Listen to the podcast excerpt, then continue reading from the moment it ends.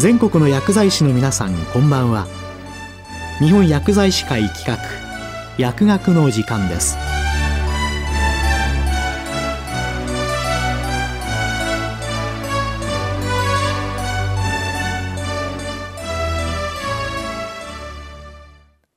今日は厚生労働省アワー化学物質の安全対策を考える。化学物質安全対策室の施策について。厚生労働省医薬生活衛生局医薬品審査管理課化学物質安全対策室吉田舞さんにお話しいただきます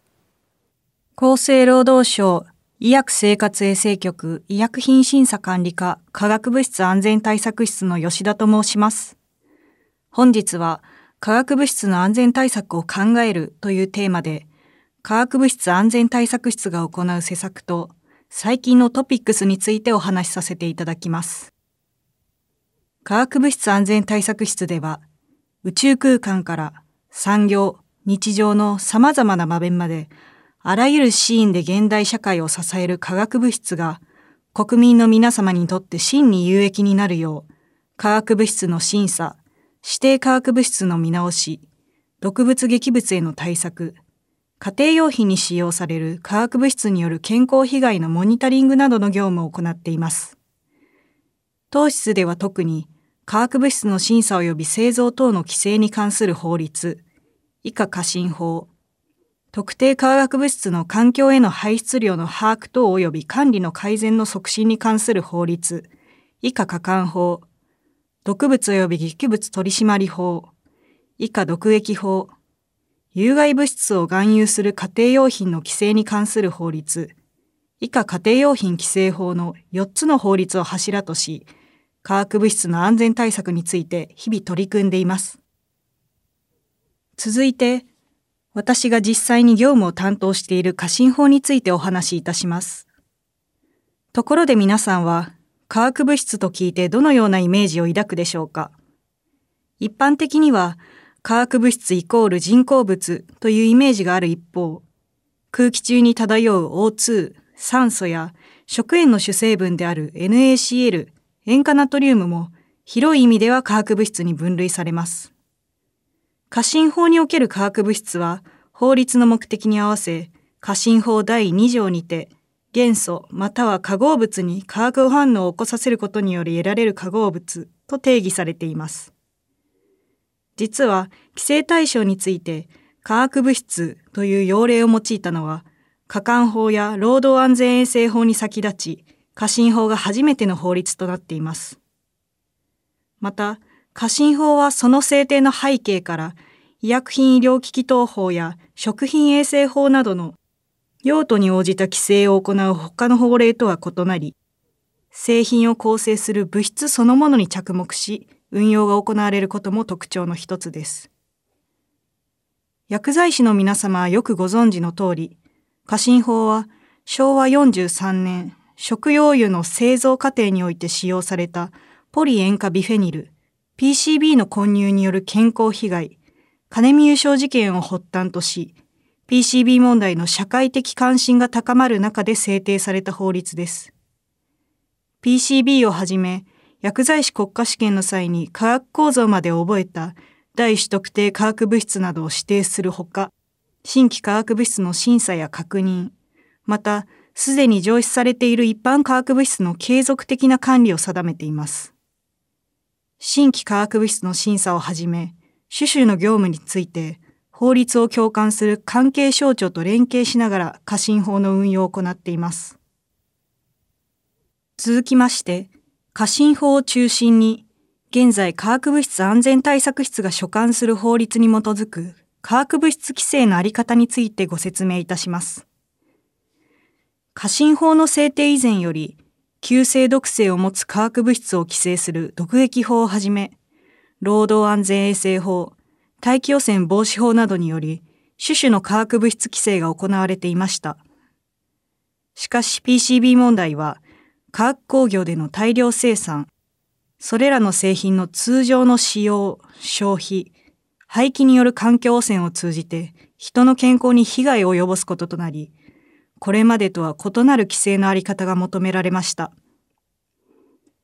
化学物質の製造、使用などについて、厳格な管理を行う必要があることが強く認識され、その結果、有用な化学物質の利用に伴う人の健康への被害を防止する観点から、昭和48年に過信法が制定されました。他方、家庭用品規制法では、下着などの衣類や靴下などの繊維製品、洗浄剤、エアゾル製品などの各種家庭用品に使用される化学物質による健康被害の防止を目的として、有害物質を含有する家庭用品の規制を行っています。具体的には、法律に基づき家庭用品を指定し、その中の有害性物質の含有量、溶出量等について基準を定めています。現在、ホルマルデヒドなど21物質が有害物質と定められており、また、市販されている家庭用品の安全性等についての情報は、都道府県、政令市、特別区経由で収集されるほかに、病院モニター報告制度によっても収集されています。消費生活用製品安全法に基づき、製造、輸入業者は、消費生活用製品による重大製品事故について、消費者庁への報告が義務付けられています。報告された情報のうち、化学物質と因果関係が示唆されるなど、家庭用品規制法上措置されるべきと認められるものについては、消費者庁から厚生労働省に通知され、厚生労働省が公表等の措置を行うこととしています。厚生労働省に通知された重大製品事故については、都道府県、保健所設置士及び特別区への通知、並びに厚生労働省ホームページへの掲載等により、重大製品事故情報を公表するとともに、事業者への指導等の措置を行い、再発の防止に努めているところです。ここからは、化学物質安全対策室の最近のトピックスについてご紹介させていただきます。まずは毒液法についてです。毒物及び劇物は、その輸入に際し、無登録品、または不良品等が違法に国内に流入することを防ぎ、国民衛生上の危害を防止することを目的として、約款証明の提出が求められていました。今般、令和2年の薬機法整備省令の施行に伴い、毒劇物輸入確認要領が通知され、約款証明に代わり、税関を通過させる際に必要な書類として、輸入確認書が定められました。また、薬局、薬店や毒物劇物販売業者の皆様には、爆弾テロに使用される恐れのある爆発物の原料の管理強化について、関連通知により、爆発物の原料となり得る化学物質についての盗難防止対策の徹底や、購入目的に不審があるものなどへの販売自粛等、適切な管理と販売を徹底するようお願いしているところです。本年には東京オリンピック・パラリンピック競技大会も予定されていることから、皆様におかれましては、爆発物の原料となり得る劇物等の適正な管理等の徹底について、改めてご協力をお願い申し上げます。家庭用品規制法では、家庭用品等にかかる健康被害の病院モニター報告制度を実施しておりますが、令和元年度より枠組みを変更し、化学物質健康被害奨励システムとしてその運用を行っています。従前のモニター報告の枠組みでは、誤飲等の自己情報も収集、分析の上、注意喚起等必要な対応を行ってきました。しかし、誤飲等の主に使用者側の要因による自己情報は、消費者安全法等の他法令によってもその分析、原因究明、被害の発生、拡大防止等の対策が十分に行われるようになってきたことから、化学物質の毒性に関連すると考えられる健康被害に特化した情報を収集すべく、従前の枠組みを変更しました。具体的には、消費者製品の個々の健康被害症例における化学物質の関連性や影響をより的確に評価するため、必要に応じ有識者の意見を聞くなど、原因の究明や対策の検討に重点を置くこととしています。誤飲などの主に使用者側の要因による事故情報は収集、集計、分析の対象とはしていませんが、個々の事例の重大性に応じて注意喚起等の対応を適宜行うこととしています。さらに、昨年末には令和2年7月に閣議決定された規制改革実施計画を踏まえ、国に対して提出する書類への申請者の押印が廃止されました。これにより、毒液法及び過信法、過管法、それぞれの施行規則の一部が改正され、各種様式への押印が不要となりました。これまでお話ししたように、化学物質は様々な法律、仕組みにより、その製造や流通の規制が行われております。個々の法律では化学物質の安全性を確かめるために試験方法や基準などが定められており、ここからも明らかなように時代に即した法律の運用の実現にはレギュラトリーサイエンスと称される根拠に基づく的確な予測、評価、判断を行い、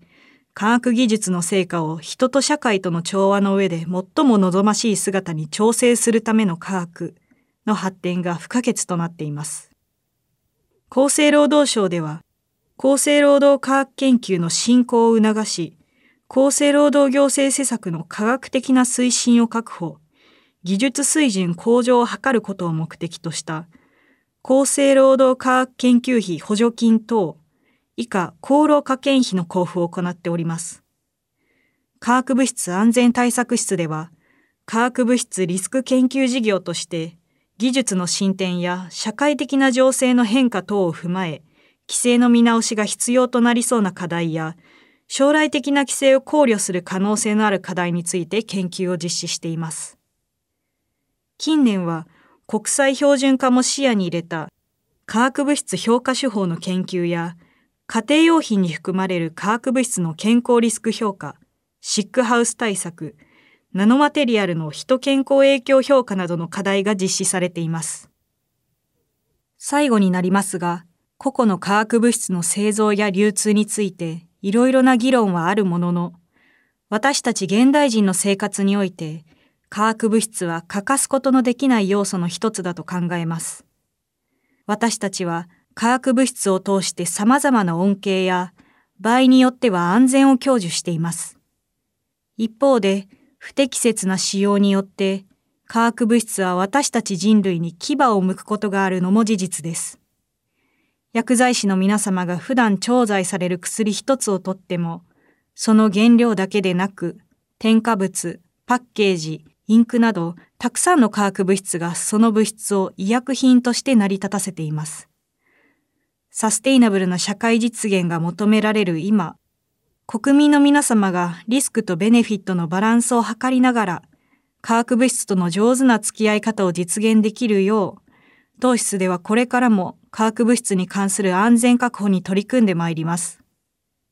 今後とも、より一層のご理解、ご協力のほど、よろしくお願いいたします。今日は、厚生労働省アワー、化学物質の安全対策を考える化学物質安全対策室の施策について、厚生労働省医薬生活衛生局医薬品審査管理課化学物質安全対策室吉田舞さんにお話いただきました。